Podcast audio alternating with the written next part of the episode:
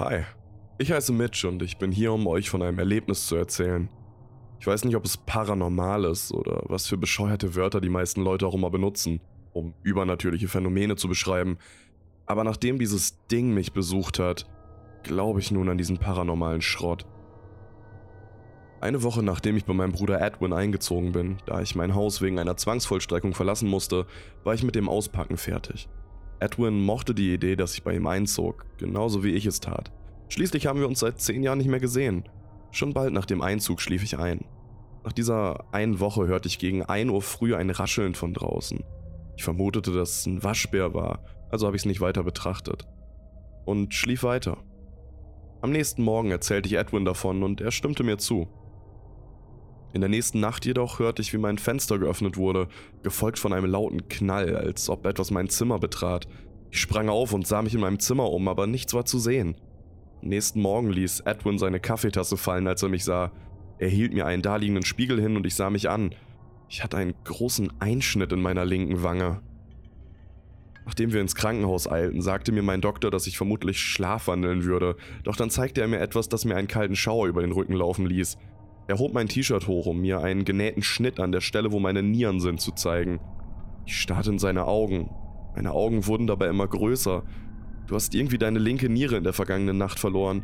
Wir wissen wirklich nicht, wie das passieren konnte. Tut mir leid für dich, Mitch, sagte mein Bruder. In der nächsten Nacht passierte es. Gegen Mitternacht wachte ich auf und mir bot sich ein wirklich schrecklicher Anblick. Von Angesicht zu Angesicht starrte eine Kreatur mit schwarzem Kapuzenpullover und dunkelblauer Maske ohne Nase und Mund auf mich herab. Doch am meisten Angst jagte mir die Tatsache ein, dass es keine Augen hatte. Nur leere, schwarze Augenhöhlen. Außerdem tropfte irgendeine schwarze Substanz aus den Augenhöhlen der Kreatur. Ich schnappte mir die Kamera, die mir in der Nähe auf dem Kamin lag, und machte ein Foto. Darauf sprang mich die Kreatur an und versuchte meinen Brustkorb aufzureißen, um an meine Lungen zu gelangen. Ich hielt es davon ab, indem ich der Kreatur ins Gesicht trat. Als ich aus meinem Zimmer stürmte, schnappte ich mir meine Brieftasche. Ich würde das Geld brauchen. Ich rannte aus dem Haus meines Bruders und weiter raus in die Nacht. Schließlich landete ich in den Wäldern in der Nähe von Edwins Haus und stolperte über einen Felsen. Ich verlor mein Bewusstsein und wachte im Krankenhaus auf. Ein Arzt betrat den Raum. Es war derselbe wie beim letzten Mal. Ich habe eine gute und eine schlechte Nachricht, Mitch, sagte mein Doktor. Die gute Nachricht ist, dass du nur leichte Verletzungen hast und deine Eltern dich abholen werden. Ich seufzte vor Erleichterung. Die schlechte Nachricht ist, dass dein Bruder von irgend etwas getötet wurde. Ein herzliches Beileid. Meine Eltern brachten mich zurück zu Edwins Haus, damit ich meine restlichen Sachen holen konnte, was ich auch tat. Beim Betreten meines Zimmers hatte ich Angst, doch ich blieb ruhig. Ich nahm meine Kamera und blieb plötzlich wie angewurzelt stehen.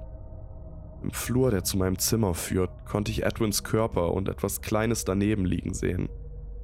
Ich nahm das kleine Ding mit runter in das Auto meiner Eltern, ohne Edwins Leiche zu erwähnen. Ich sah mir das Ding an, das ich mitgenommen habe, und kotzte beinahe. Ich hielt meine gestohlene, angebissene Niere, auf der etwas schwarze, klebrige Substanz war, in meiner Hand.